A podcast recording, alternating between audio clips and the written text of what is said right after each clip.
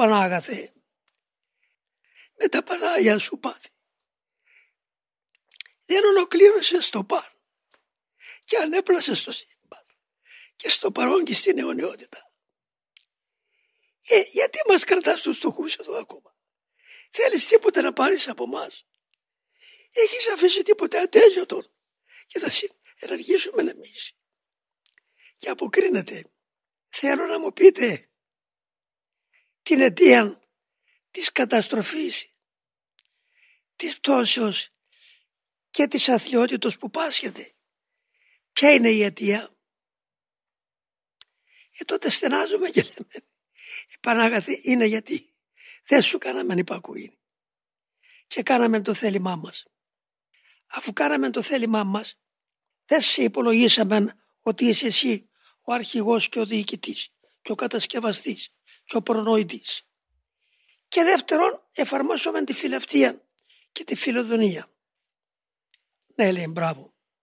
Αυτά είναι η αιτία. Αυτός είναι ο λόγος λοιπόν τώρα που υπάρχετε εδώ.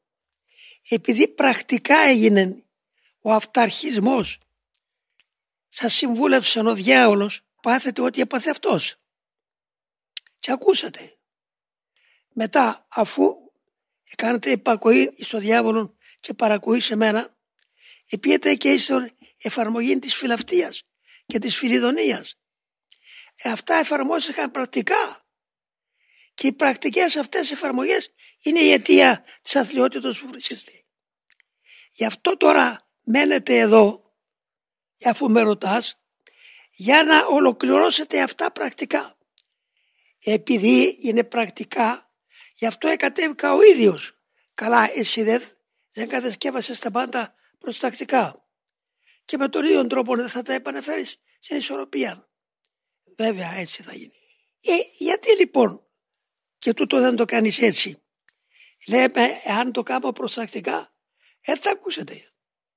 Γι' αυτό αναγκάστηκα εγώ να υποστώ πρακτικά των τρόπων της πρακτικής επιστροφής μη βρείτε πρόφαση και εμποδίσετε το στόχο και το σκοπό της σωτηρίας σας. Τι μου χρειαζόταν εμένα η υπακοή, τι μου χρειαζόταν ε, εγώ να εκδηλώσω ποιος είμαι; Εγώ είμαι πράος και ταπεινός στην καρδία, όχι το σχήματι. Και όταν ξεκίνησα πρακτικά, βγήκα στην έρημο να δείξω την, την ακτιμοσύνη, την αθωότητα και ξεκίνησα από την εγκράτεια. Αυτά τα εφήρμασα πρακτικά, ούτως να είναι οι βάσεις του σκοπού της σωτηρίας σας.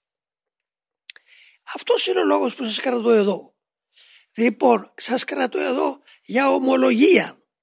Επειδή η πτώση και η καταστροφή ήταν η άρνησης, τώρα θα γίνει μόνο δια της ομολογίας.